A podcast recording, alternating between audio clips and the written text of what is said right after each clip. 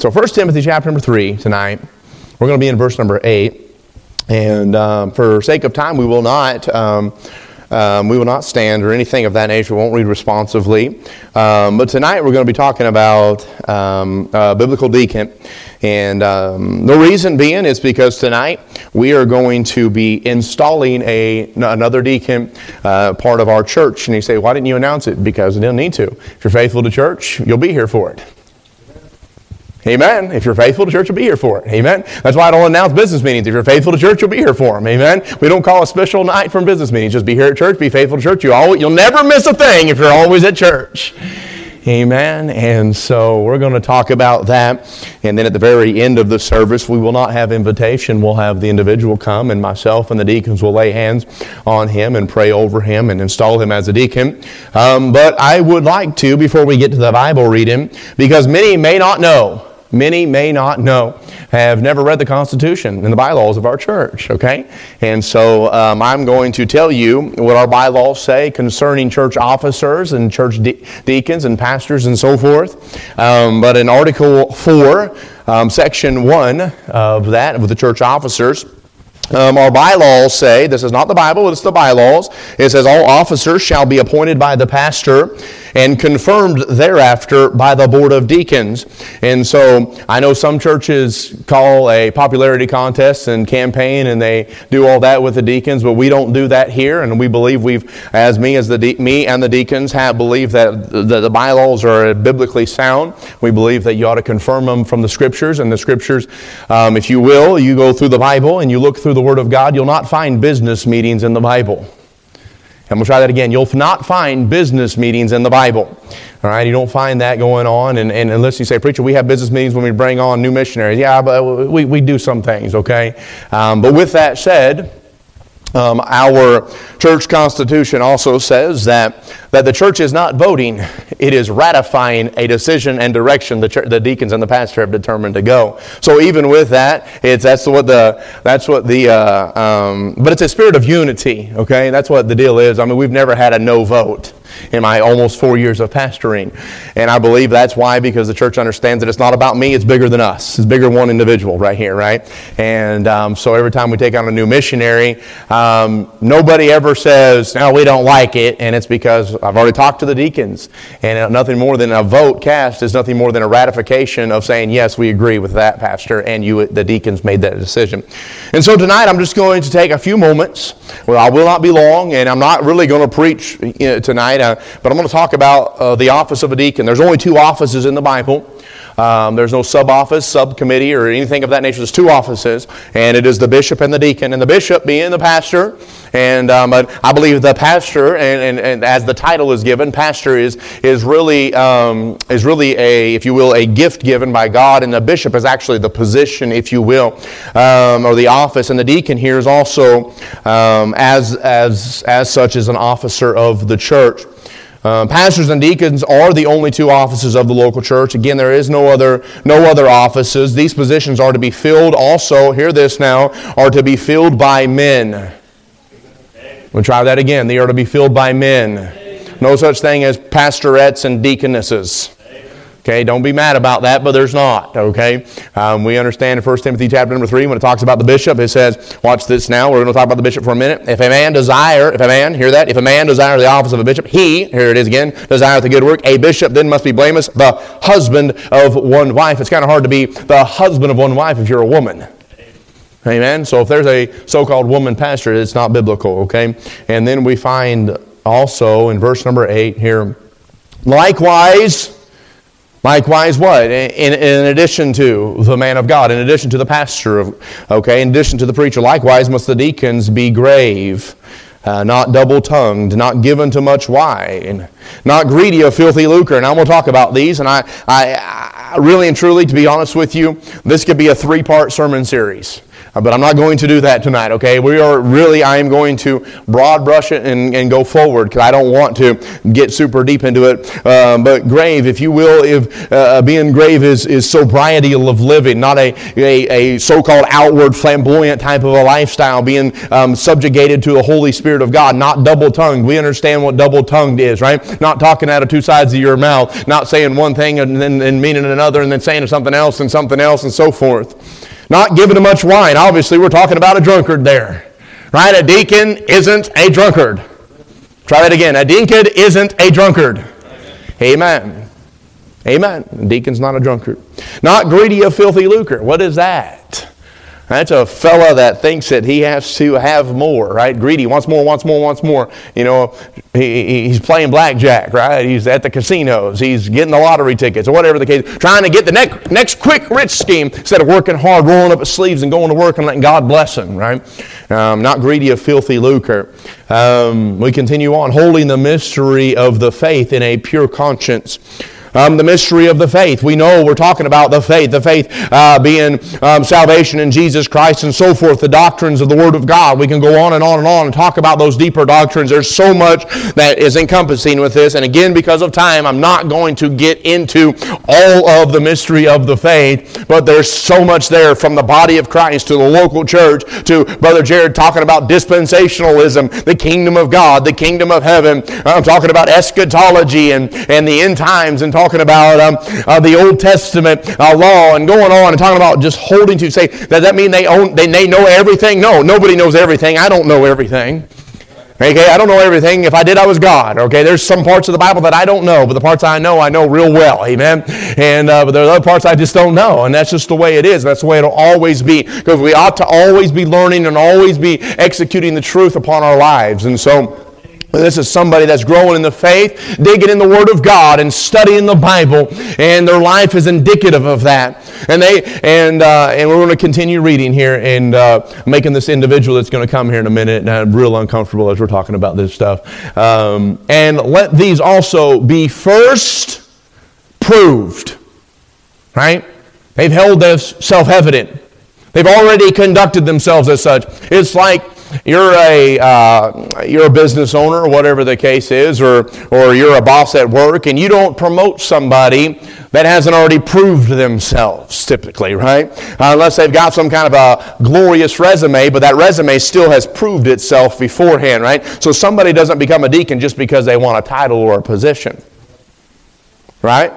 They have served and served and faithfully served and served and served and served. A deacon, listen, a deacon is a servant. That's what they are. They're a servant. They're an extension, if you will, an extension of the pastor. They serve as a counsel to the preacher. And that's what our, even our Constitution says that. at least that's how I, if you want to say, use our deacons. Our deacons can tell you many times, I'll say, fellows, what do you think about this?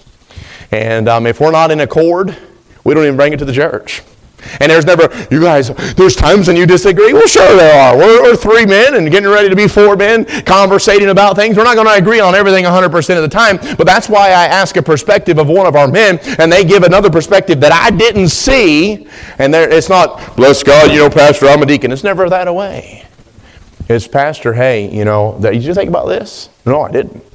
And God brings some things to light because these men have proved themselves We've seen. Then let them use the office. Then, when? After they've proved themselves, then let them use the office of a deacon, being found blameless. You say, what does that mean, being found blameless? Blameless isn't that they can't get blamed for something. That's not what that means. But simply, it's nothing sticks, right? Um, pastors and deacons and Sunday school teachers and so forth, you'll be accused of all kinds of things, right? I, I mean, I'm certain that I've been accused of things that I don't know about, but if it don't stick, if that makes sense, if it's not there, if there's no power truth to it, right? And that's why he tells us in uh, 1 Timothy, rather, second, is it 2 Timothy? 1 Timothy 4. Yes, it is 1 Timothy 4. Talking about with an elder, you don't rebuke him, right? You don't, you don't, don't rebuke an elder with one witness. Uh, I mean, that's why the Apostle Paul says in the mouth of two or three witnesses. They, he takes that from the Old Testament law, by the way. We don't, that, that, that's why if you come to me, hey, don't get mad, but if you come to me about somebody, I'll, uh, okay, but if I hear it a second time and a third time, then we're going to have to deal with the issue, right? Because it's the mouth of two or three witnesses. And so even, at the, even with a deacon, oh, well, you know that Brother Jared said this. Okay, whatever. You know, and, and honestly, it's just the way it's going to be. And, and, and why? Because, because that's how it is, and they've been found blameless. So, you know, verse number 11. Now, watch this. Even so must their wives be. There's qualifications for a deacon's wife. Who knew? Amen. Who knew? There's qualifications for a deacon's wife. She must be grave as well. Well, we, would already talked about that with the deacon, right? She must be grave. Not slanderous. What's somebody that's not slanderous? I mean, that's somebody that's not talking down to people all the time, ripping people to shreds all the time, but in an exhorter. You say, Preacher, are you telling me that they've always got to be happy, happy, happy, happy? No, no, no, no. We're human like everybody else is. But I'm talking about somebody that's not ripping and digging all the time. Okay, we go on. Sober. We know what that that's not talking about the absence of drunkenness, okay? That's talking about a clear mind, right? Focused on the Lord and having the Lord be, uh, being in subjection to God. Faithful in all things. Amen. Faithful in all things. And so this is a family event. really and truly, it's a family event. And you say faithful in all things. Then the faithful in all things of the house of God and the church of God and doing and going above and beyond and doing the extra, if you will. And that's what the deacons that's what the deacon's wife is all about. Because it's not just on the deacon. Many of our uh, already our two deacon wives that we have presently already do so much. They do a lot of things and they actually hold positions in the ter- church and they're from teaching children to um, planning vacation Bible school, right? Miss Jamie, I'm in all kinds of stuff, faithful in all things. That's what a deacon's wife is all about. In verse number 12, and so let the deacons be the husbands of one wife. Now, I am going to talk about this for a minute, and the reason being is because there's much opinion on what that means. My question to you, well, I'm not even going to ask the question, I'm just going to tell you what I think that means. And you can disagree with me if you want to, and that's all right. You can use sugar or salt to get over it with. Amen. Um, but let the deacons be the husbands of one wife. I don't believe that's talking about divorce. I don't believe that's talking about divorce and remarriage. Now, I know some people believe that, and that's okay, and that's fine if you believe that tonight, but I don't believe that. Because when you give it, I, I can go to 1 Corinthians chapter number 7, I can go to um, I can go to Matthew, and I can even talk about what Christ says about it, okay? And I can show you where, where if that woman is no longer, if you're no longer married to that woman, you're, watch this, no longer married to her, so you don't have two wives. Right? Jesus said to the woman at the well, Ye have had, past tense, five husbands, and the one you have now is not your own, right? He didn't say you have five husbands. You presently have five husbands and you're living with another one, right? Okay, so that's not, that's not the deal. I don't believe that the deacon, the qualification of a deacon is whether he's been married or divorced or not. You can believe that. That is okay. That is up to you. That is fine, but I don't believe that. But this is talking about a man that's not a polygamist. Not a polygamist. You say, well, how do you know this? Because if you go and you study the culture, you study history, and you find the Gentile world were full, chocked full of polygamists, and, and Titus, or Titus, rather, Timothy is in Ephesus at this present time, and there's a whole lot of polygamy going on. You got the goddess Diana, and, and uh, mm, we have children in here, but complete and total, uh, uh, well, let's say it this way. Um, um, uh, I'm trying to phrase it without uh, uh, a whole bunch of immorality going on, swapping and stuff like that taking place. That's what was happening in, the, in Ephesus, okay? And so Paul says, you got to find somebody that's not one of them guys. Okay? And so um, we continue reading here. Uh, where are we? Verse 12. Ruling their children um, and their own house as well. That means that a deacon has to be the head of his home. The deacon has to be the head of his home. And that doesn't mean that, that, uh, that his wife is always perfect and she's this little wallflower. That's not what that means. Amen. That just means that the man ultimately makes the decisions of the home because that's what the Bible says. Amen. Amen. That's right. You say, Preacher, do you consult your wife on decisions? Well, sure I do. Absolutely, I do. That stinking swing set in my backyard that's in a billion pieces. I asked my wife before we bought that thing. Amen. Anyone want to want to join me and put that thing together? Horrible idea. Can't read Chinese. Okay, man. Uh, verse number 13 as we continue reading. For they, hear this now, for they that have used the office of a deacon well purchased themselves a good degree and great boldness in the faith which is in Christ Jesus. Um, ultimately, that final thought here is of, of good degree. This is a man of stature, and it's not because he's anybody of importance, but it's because he's just had that humble spirit, that spirit of willingness to serve. But notice here, this is what I like about our deacons presently, and the one that we're going to bring about, and great boldness in the faith which is in Christ Jesus. You say, what does that mean? They're aggressively talking about Christ to everybody they see. That's what that is great boldness. We can go to Acts chapter number 7 and talk about Stephen, uh, one of the first deacons of the church of Jerusalem. And Stephen was stoned to death as a deacon preaching Jesus. And you lady, all the deacons' wives are like, I hope my husband don't get stoned to death. Oh, we're in America. I think we'll be okay. Um, but essentially, what does a deacon do? He serves the people and he serves the pastor. It's what they do. That's what deacons are. They're a servant and an extension of the pastor. So if it's you know it's one of those situations where for some reason, oh, well, let's just give you an example. Let's say the pastor's out of town on a Sunday, right? And they essentially that's kind of a deacon's responsibility to take care of the service and to preach and to teach and make sure everything organized, everything flows, everything. That's part of the deacon's responsibility. And so um, we use uh, the office of a deacon as the Bible sees fit to do so. Acts chapter number six, and if you will, you can follow me over there, and I'm going to close with this text here um, because this is when you, we called, or when a deacon was called. I told you I wasn't going to preach tonight. It might be boring to some of y'all, but that's okay. Um, Acts chapter number 6 and verse number one, he says, In those days, when the number of the disciples were was multiplying, uh, there arose a murmuring. Of course, there was a murmuring. There's not murmuring in the church. There was a murmuring in the church. Praise God. there was uh, uh, arose murmuring of the Grecians against the Hebrews because their widows were neglected in daily ministration. Then the twelve called the multitude of the disciples together unto them and said, It is not reason that we should leave the word of God and serve tables. So, now don't get beside yourself, but these pastors, if you will, the, the, the, the disciples, um, they were supposed to study the Bible. supposed to be in the Word of God, dig it in the Bible, praying, spending time alone with God so they could feed the people of God. And so the menial tasks sometimes were given to the deacons so that it, that way the pastors or the preachers, if you will, could continue to stay in the Word. That was the purpose of the deacons. And so now I'm not going to continue reading, but they call uh, um, three, they call three rather. In verse 3, they call seven deacons.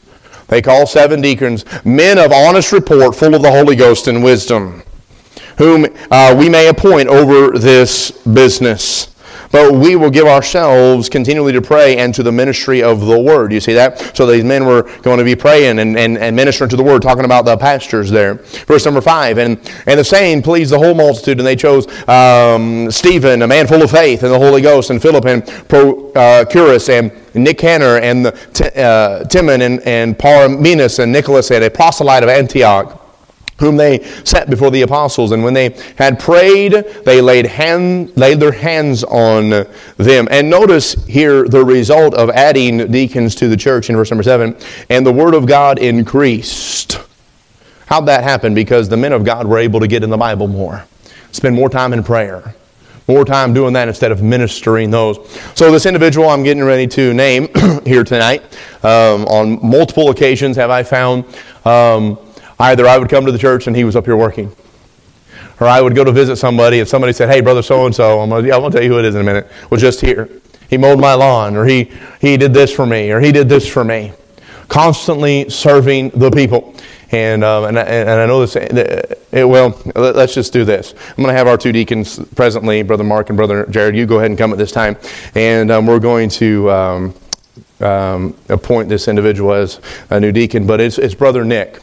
And Brother Nick, on multiple occasions, has served many, many people in the church over and over. And some of you may have been a result of some of that. But Brother Nick, I want to have you come and sit down here on the front row here. And we're going to lay hands on Brother Nick and pray for him as he. Um, as we, we, we um, allow, uh, dedicate him to be a deacon, if you will. And, uh, but I would like you to pray in your seats as well tonight. And, um, and I'm going to say this about Brother Nick. It, those of you that don't know him very well, he's a super humble guy. And um, when I brought it to him, I said, Hey, brother, can I talk to you with you real quick? Because after church on a Wednesday night, and he goes, Yeah. And he's thinking, man, I'm getting called to the principal's office, right? And uh, I said, hey, myself and the deacons, we've been talking for a while, been praying, and probably about October of last year, we started talking about adding a new deacon, and all three of us were in 100% agreement this was our guy.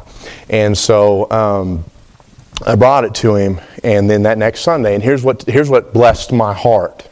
Okay, and I, brother brother Nick, he don't like to be bragged on. It's just what it is. But what he said to me, he said, Pastor, I went home and I looked it up in the Bible and I started reading. I'm not worthy to be a deacon. And when he said that to me, I said, Yeah, we got the right guy. Because if somebody says, Oh, yeah, that's me, that's where the problem is. We need somebody that's a humble servant of God, willing to be used by God. So what we're going to do is we're going to pray for Brother Nick, uh, Brother Jared start, and Brother Mark, and then I'll close tonight. Let's pray. Dear Lord, we come to you tonight and thank you for the opportunity that we have to study your word and, and find a, a man that, though we all know we're not worthy yes. to serve you, Lord, we thank you for the opportunity. We thank you that we have Brother Nick, who has proven himself to be a servant of the Lord, one who has served in the church, and Lord, one who, who is very humble and wants to seek your will in his life. And we thank you that we have men in the church who are willing to step up. And Lord, we pray for Brother Nick as, as he goes forward as a deacon, that he would continue to look to you for wisdom and guidance. Yeah. So we know that, that, we need as much leadership in our church as possible. Yes, Lord. And Lord, we know that Brother Nick will be a great asset. He'll be one that we know we'll be able to assist in every portion of the church, be able to assist uh, the pastor in, in, making vital decisions yes. for the church as we go forward. Lord, we pray now that your will might be done. And we pray that you continue to guide and direct Brother Nick and, and guide and direct in our church. I ask all in Jesus' name. Amen.